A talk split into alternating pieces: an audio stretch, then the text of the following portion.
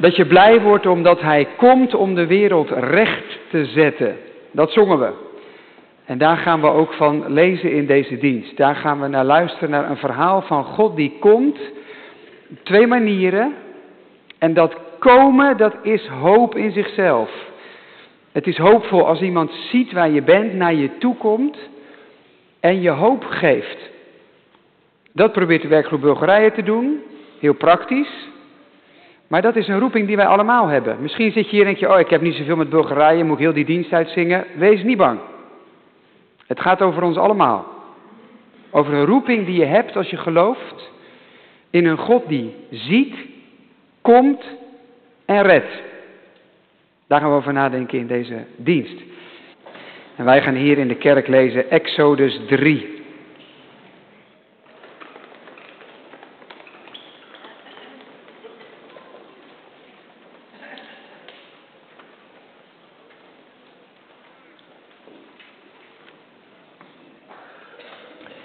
Exodus drie.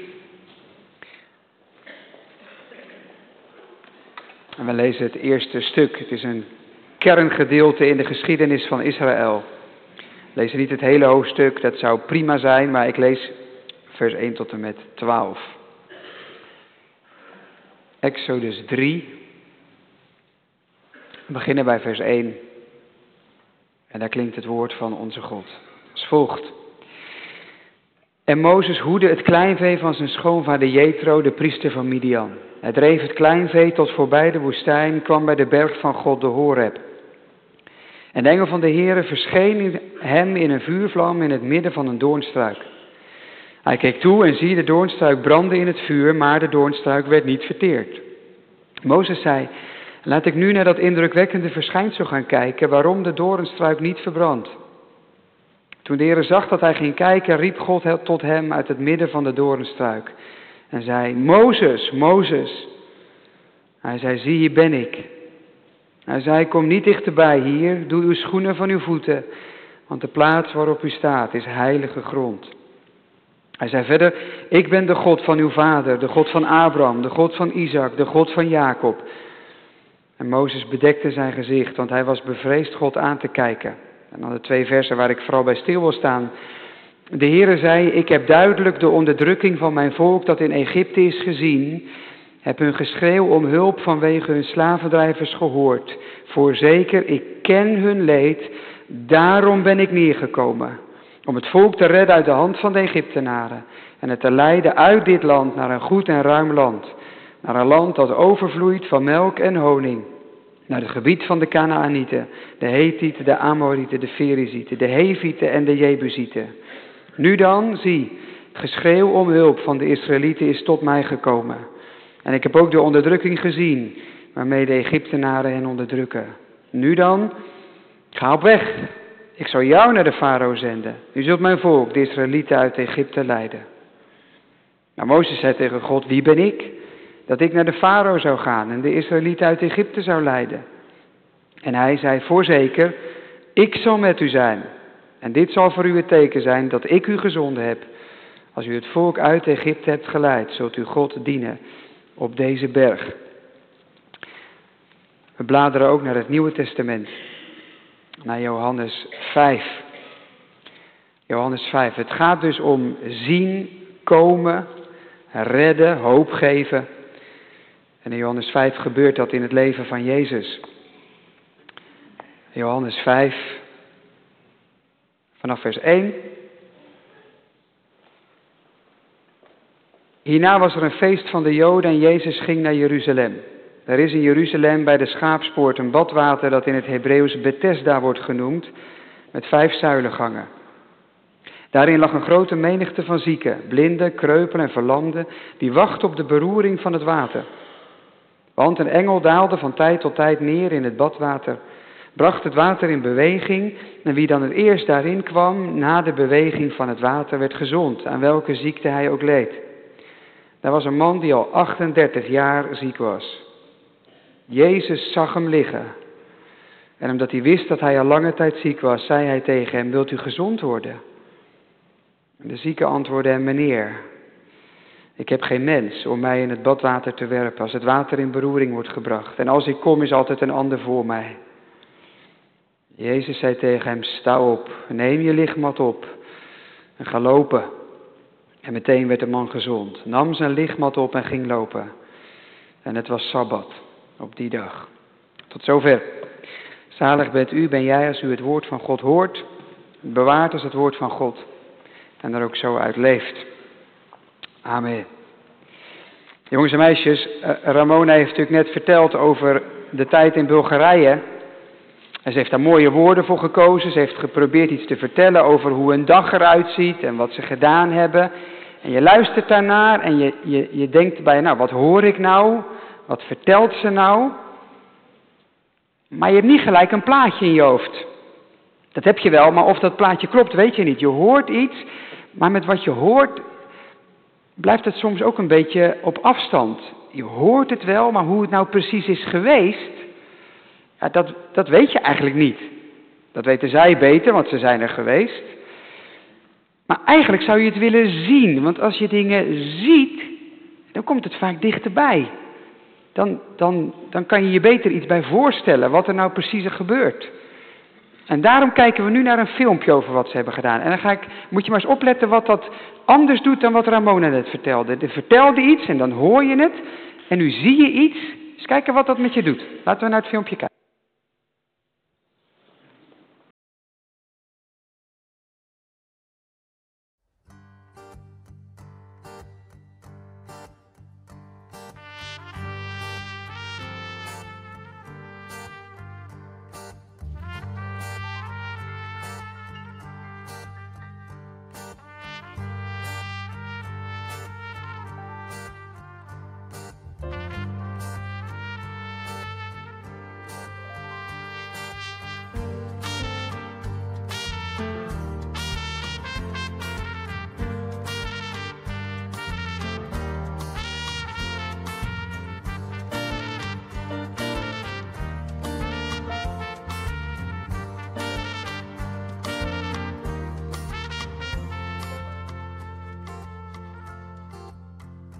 Ik wens jou een dak boven je hoofd, en dat je huis je thuis zal zijn, je tafel vol met brood, dat je rustig slapen kunt de hele nacht, dat de liefde van je leven op je wacht.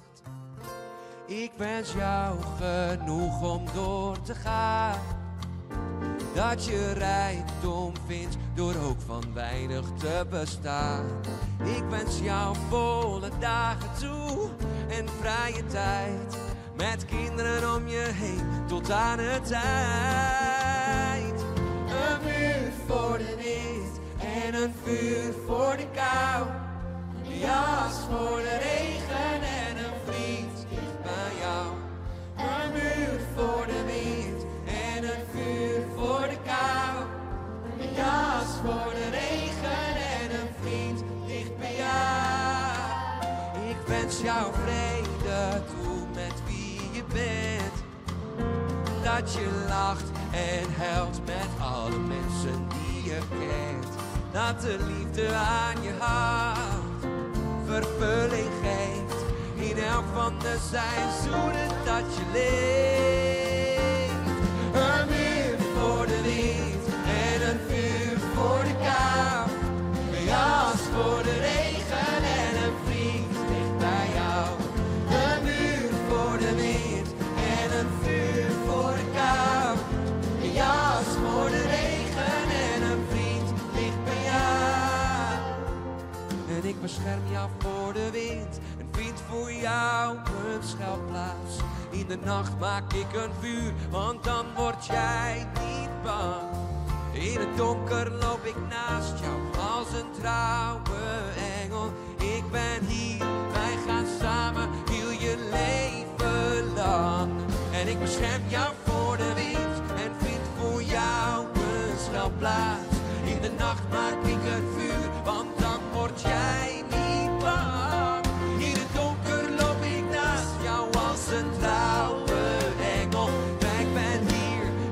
Samen wil je leven lang.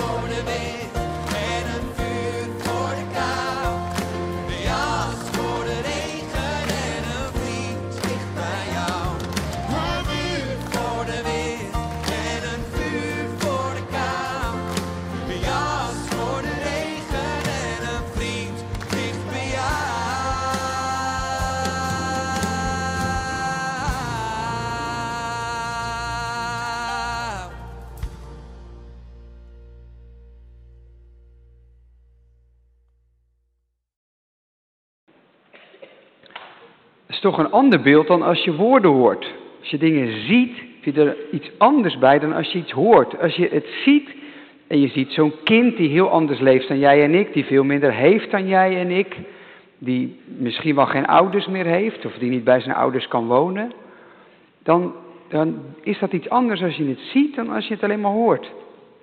Het gaat in de preek over dat, dat iets zien en iemand zien en daarom naar iemand toe gaan, dat dat nou precies is wat de Heere God doet. En dat dat daarom ook iets is wat wij mogen doen. Dat we eigenlijk doen wat de Heere God doet.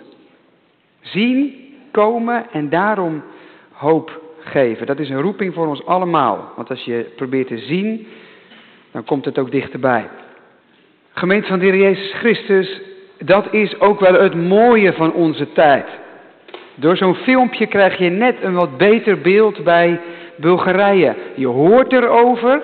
En toch, als je dan iets ziet, dat is in de hele samenleving zo. Het, het wemelt tegenwoordig van beelden.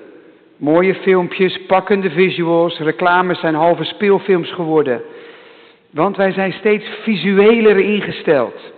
Luisteren zonder beeld, zoals een preek, vinden we gewoon best lastiger worden. Zien heeft meerwaarde. Dan komt het dichterbij. Zien brengt dichterbij. Dat is eigenlijk helemaal niet zo nieuw.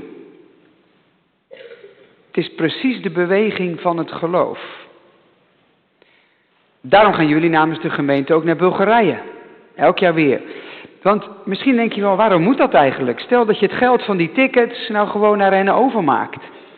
Dan kunnen ze met dat geld daar toch veel meer goede dingen doen.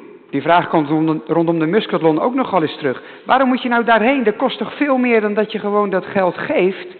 Nou, omdat wij voor meer geroepen worden dan hulpverlening vanmorgen.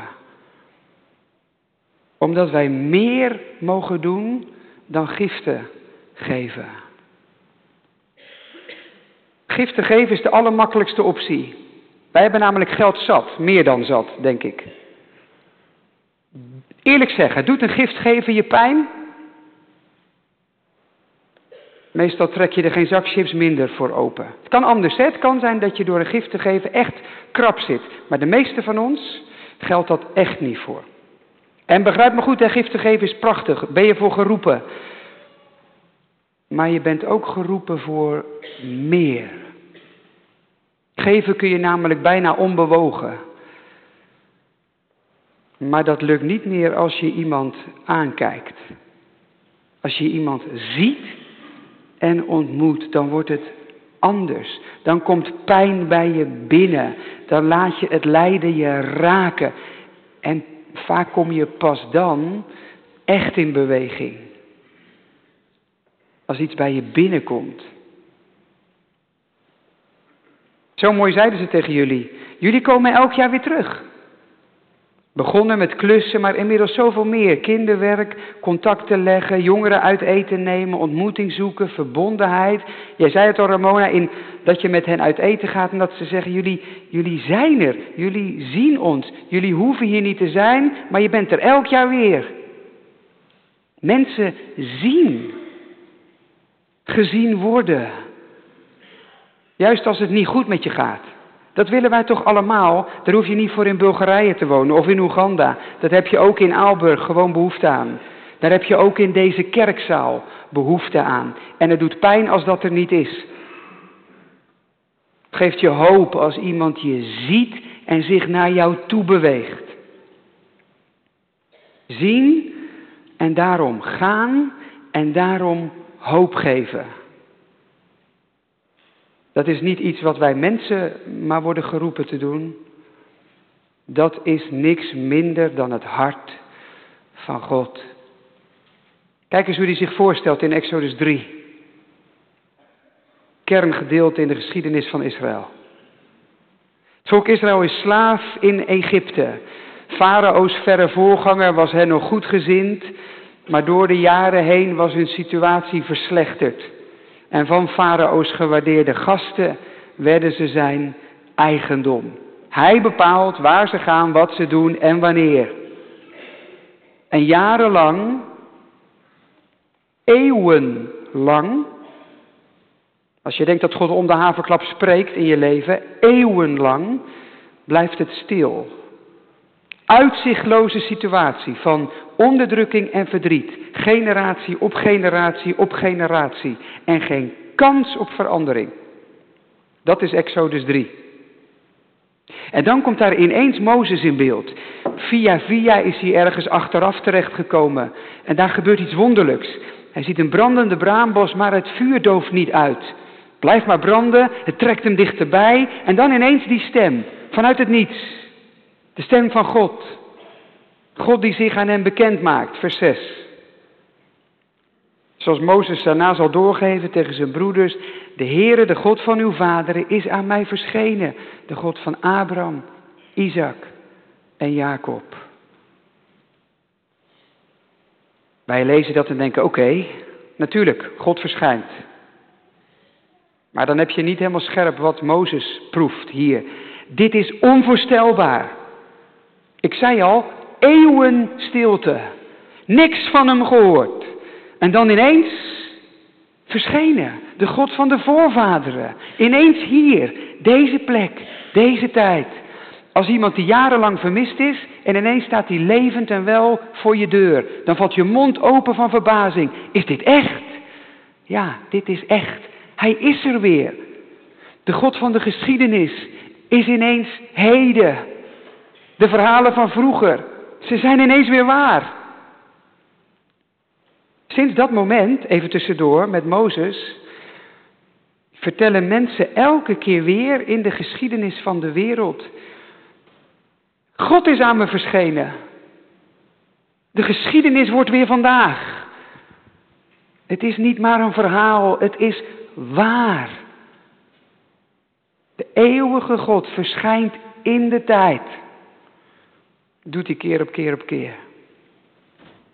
Maar hij verschijnt niet alleen. Hij spreekt ook. En de woorden die God Mozes dan laat horen. Zo mooi. Vers zeven. Mozes, ik weet wat mijn volk doormaakt. Zij zien mij niet. Maar ik zie hen wel. Ik heb duidelijk gezien hoe ze te lijden hebben onder slavendrijvers. Ik ken hun leid. Al dat lijden van Israël. Al die eeuwen slavernij. Het is niet onopgemerkt gebleven. Zo voelde het vast wel. Want als je lijdt, denk je vaak, niemand snapt wat ik voel. Niemand begrijpt wat ik doormaak.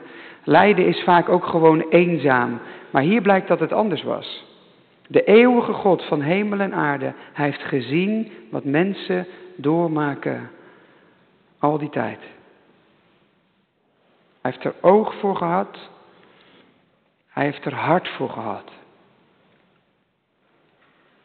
Alles wat hierna gaat volgen in het Bijbelboek Exodus. Die grote verhalen, die plagen en alles daarna. Het begint bij zien.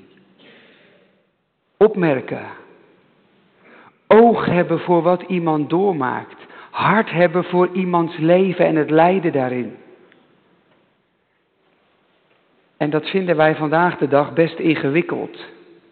Wij houden dat liever op afstand. Wij willen elkaar laten geloven dat het leven altijd fijn en mooi kan zijn als je maar de goede keuzes maakt.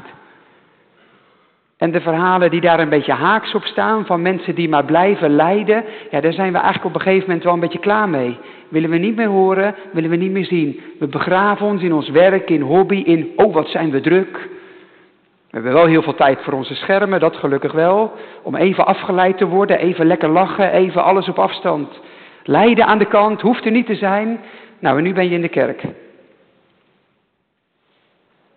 En in de kerk krijg je een compleet andere houding aangeleerd. God gaat ons erin voor.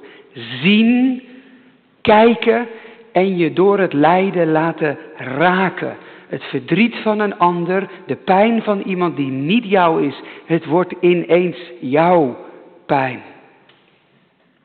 Het lijden raakt ook jou. En je kunt niet zomaar zeggen, oh, het leven is prachtig. Dan heb je niet goed geluisterd en gekeken om je heen. Daarom gaan we ook naar Bulgarije. We hebben nood gezien, jaren geleden, praktische nood. We gaan klussen, geestelijke nood, eenzaamheid, kinderwerk. We gaan erheen omdat we aanleiding zien, maar ook om ons te blijven laten raken. Om elke keer weer te bedenken en dat ook elkaar te zeggen als je meegaat. Dit is ook de wereld, hè? Dit is ook het leven. Het leven is niet alleen maar Aalburg tweeduizend drieëntwintig. Het kan ook echt heel anders zijn. En wie is God dan? Daarom gaan we daarheen. En ik zeg heel bewust, we. Jullie zijn de uitvoerende kant. Maar dat doen zij niet in plaats van ons. Dat doen ze namens ons. Jullie zijn ook een soort vertegenwoordigers. En weet je wat er ook bij hoort? Dat jullie dan weer ons laten zien wat jullie zelf gezien hebben. Dat jullie het ons niet makkelijk maken om dat lijden aan de kant te schuiven. Want dan raakt het ons niet meer en laten we het op de achtergrond. Jullie taak is ook, breng het dichtbij. Zodat wij met z'n allen er niet meer omheen kunnen kijken. Zodat het ook ons raakt. Zodat ook wij gaan lijden aan een kind in Bulgarije. Wat wij persoonlijk niet hebben gezien, als door jullie ogen heen. Dat wij gaan zien. Een heel kernachtige stap in wat er in Exode staat. Maar dan ben je natuurlijk nog niet. Want als het daarbij blijft, wat hebben we daar dan aan? Fijn dat je gezien bent, maar gezien vraagt ook om beweging. En God zelf legt dat verband. Vers acht. Daarom ben ik neergekomen om het volk te redden uit de hand van de Egyptenaren. God zag niet alleen. Hij kwam. Hij zag en is gekomen.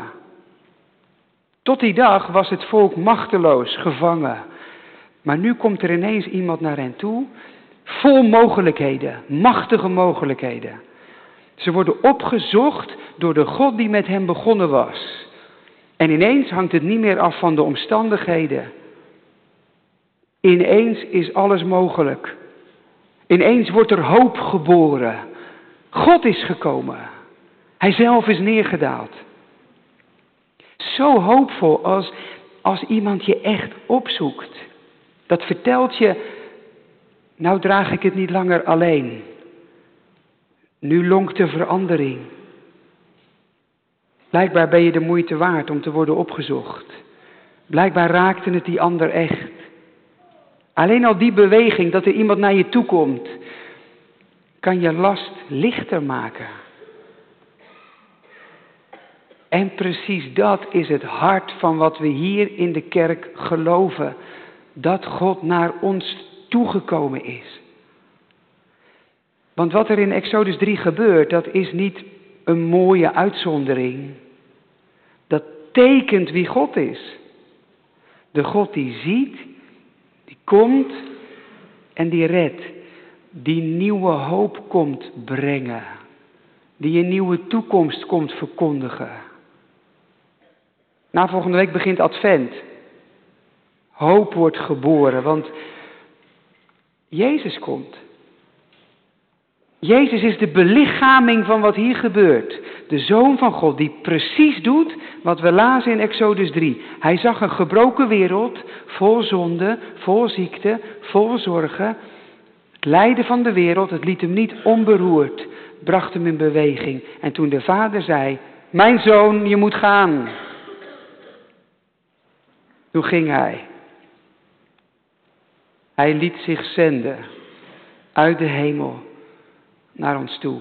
Hij liet los wat voor eeuwig heerlijk was. Om wat kapot was op te zoeken.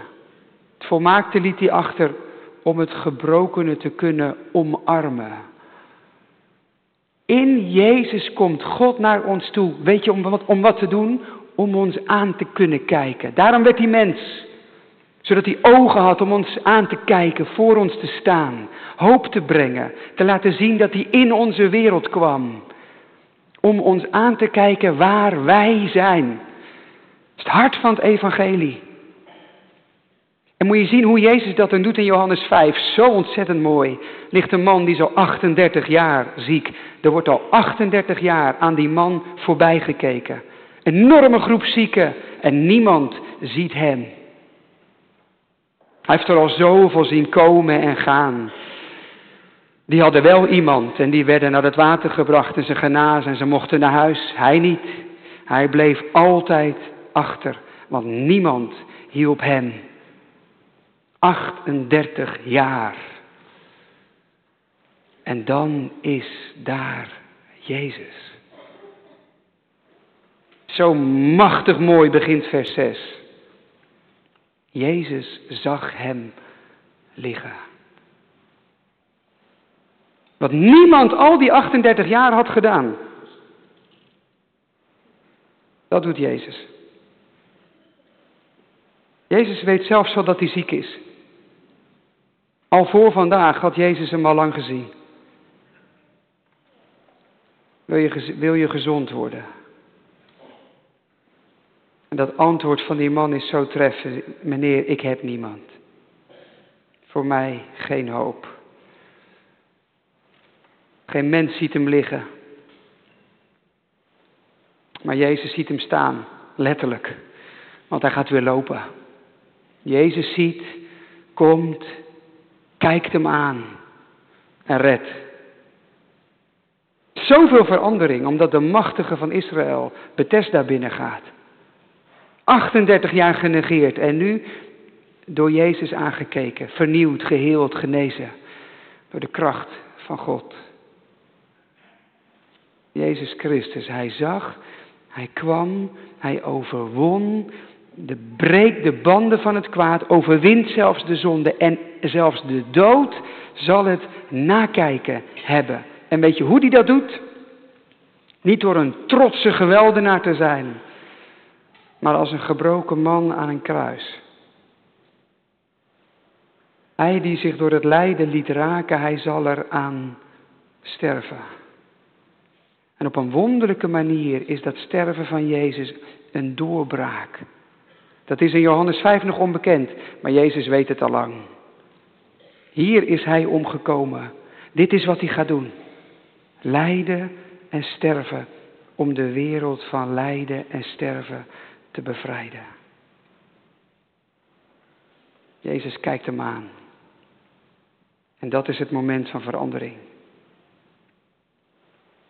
Weet je wat je aan Jezus dus ook wel ziet? Dat zien en komen en redden je ook van alles kost. Want kijk, ergens hebben wij in onze dagen gelijk. Kijk het lijden niet aan, want als je dat doet, raak je erin betrokken. En dan verlies je ook een heleboel. Je verliest vrijheid, je verliest ontspanning.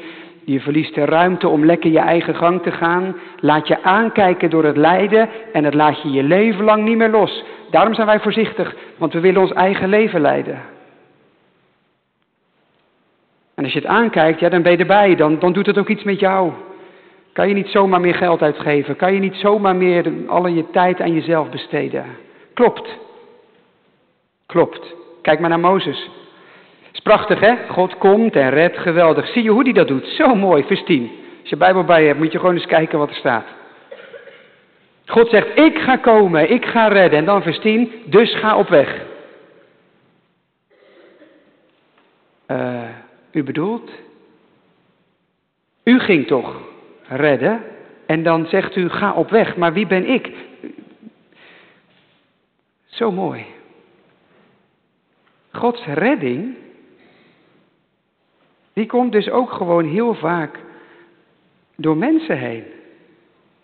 Zijn zien, zijn komen, zijn helen.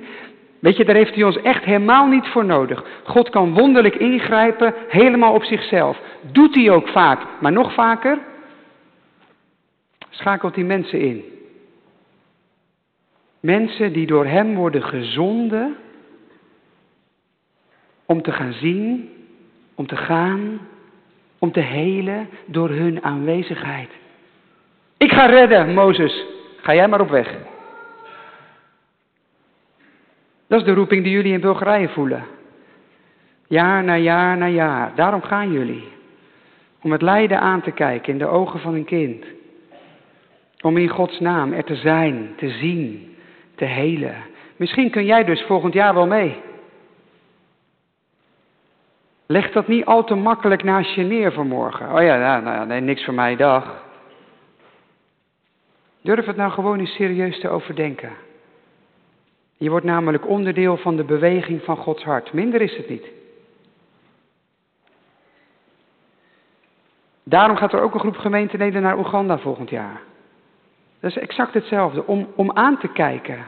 Om het dichtbij te laten komen. Om je te laten raken. En misschien denk je, ja, maar ik ga niet naar Bulgarije. Ik ga zeker ook niet naar Oeganda. Nou, let op. Daarom kijken we elkaar ook hier aan. Daarom willen we elkaar ook hier zien. Dit gaat over ons allemaal. En als je hier vanmorgen zit en je denkt, dit gaat niet over mij, zal ik heel even scherp zijn, heb je dan ooit het hart van het evangelie binnengelaten in dat van jezelf? Heeft Gods beweging je dan ooit gegrepen? Want als Gods liefde in je leven werkt, dan gaan je ogen open. Niet alleen voor Hem. Dat in de eerste plaats. Maar dan ook voor anderen. Heb God lief en je naast als jezelf. Als je een ander niet ziet en niet wil zien, ben je dan überhaupt christen? Heb je dan ooit God gevonden? We zitten hier als mensen van God. Zo worden we geroepen. Dan worden we ook geroepen in de beweging van Gods hart. Heb je oog voor degene die naast je zit. Die je ziet staan straks in de hal. Die je tegenkomt van de week. Iedereen wil toch worden aangekeken. Ook mensen die op de achterste rij gaan zitten altijd. Of die zich verbergen. Of die, die niet te veel aandacht voor mij. Die willen ook aangekeken. Elk mens krijgt toch hoop als, als je blijkbaar de moeite waard bent van een blik. Laat het niet gebeuren dat mensen hier de kerk in kunnen komen, de dienst kunnen meemaken en weer kunnen gaan. En niemand heeft ze gezien. Het gebeurt soms wel, ik weet dat. Maar we willen dat zo anders. Soms moet je in een vliegtuig stappen omdat je hebt gezien en om te gaan. Soms hoef je maar één stap te zetten. Soms zijn het kinderen aan de andere kant van de wereld. Soms is het diegene een meter bij je weg. Zien, komen, helen. Dat is een hoge roeping. We willen die wegen gaan. En toch kunnen we daar niet stoppen. Want de realiteit is ook dat als wij dat vanmorgen allemaal zouden doen, dat de wereld dan niet ineens de hemel is geworden. Jullie zijn maar twee weken in Bulgarije. Je zei het al, Ramona. Ja, doet dit het nou? Is dit nou... Je wilt het lijden verhelpen, maar, maar die twee weken is niet genoeg. Al zou je er tweeënvijftig weken zijn, is dat ook niet genoeg. De gebrokenheid in deze wereld zit zo diep. Het kwaad dat het veroorzaakt zit zo diep. Weet je wat daarom onze diepste hoop is vanmorgen? Niet dat wij maar komen en gaan en zien, maar dat God dat doet. Dat wat hij in Exodus drie aankondigt, wat Jezus in Johannes vijf doet, dat dat nog een keer gebeuren zal. Dat is wat de Bijbel ons belooft. Dat hij komt. Volgende week Eeuwigheidszondag, week daarna Advent. We leven toe naar zijn tweede komst. We leven tussen zijn eerste en zijn tweede in. En ik weet niet hoe het met jou zit, maar we verlangen meer en meer naar dat laatste. Als je om je heen kijkt in de wereld van vandaag, verlangen we toch allemaal naar een God die, die nieuw maakt. Die komt en doet wat ons niet lukt. Die recht en gerechtigheid zal brengen. Gods nieuwe hemel en nieuwe aarde waarop gerechtigheid thuis is. Dan zal het zijn zoals het altijd al was bedoeld. Durf het te geloven en durf dat geloof te leven. Want die dag komt.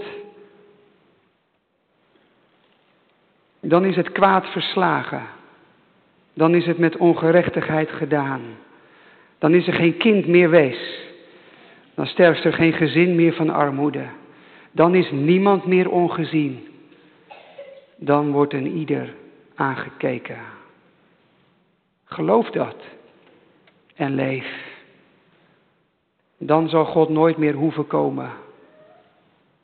Dan zal Hij altijd met ons zijn. Maranatha, Heer Jezus, kom terug. Maranatha, Heer Jezus, kom terug. Wij verwachten U, Heer. Hoor ons bidden. Kom haastig weer. O Heer, wij prijzen Uw naam. Halleluja. Amen.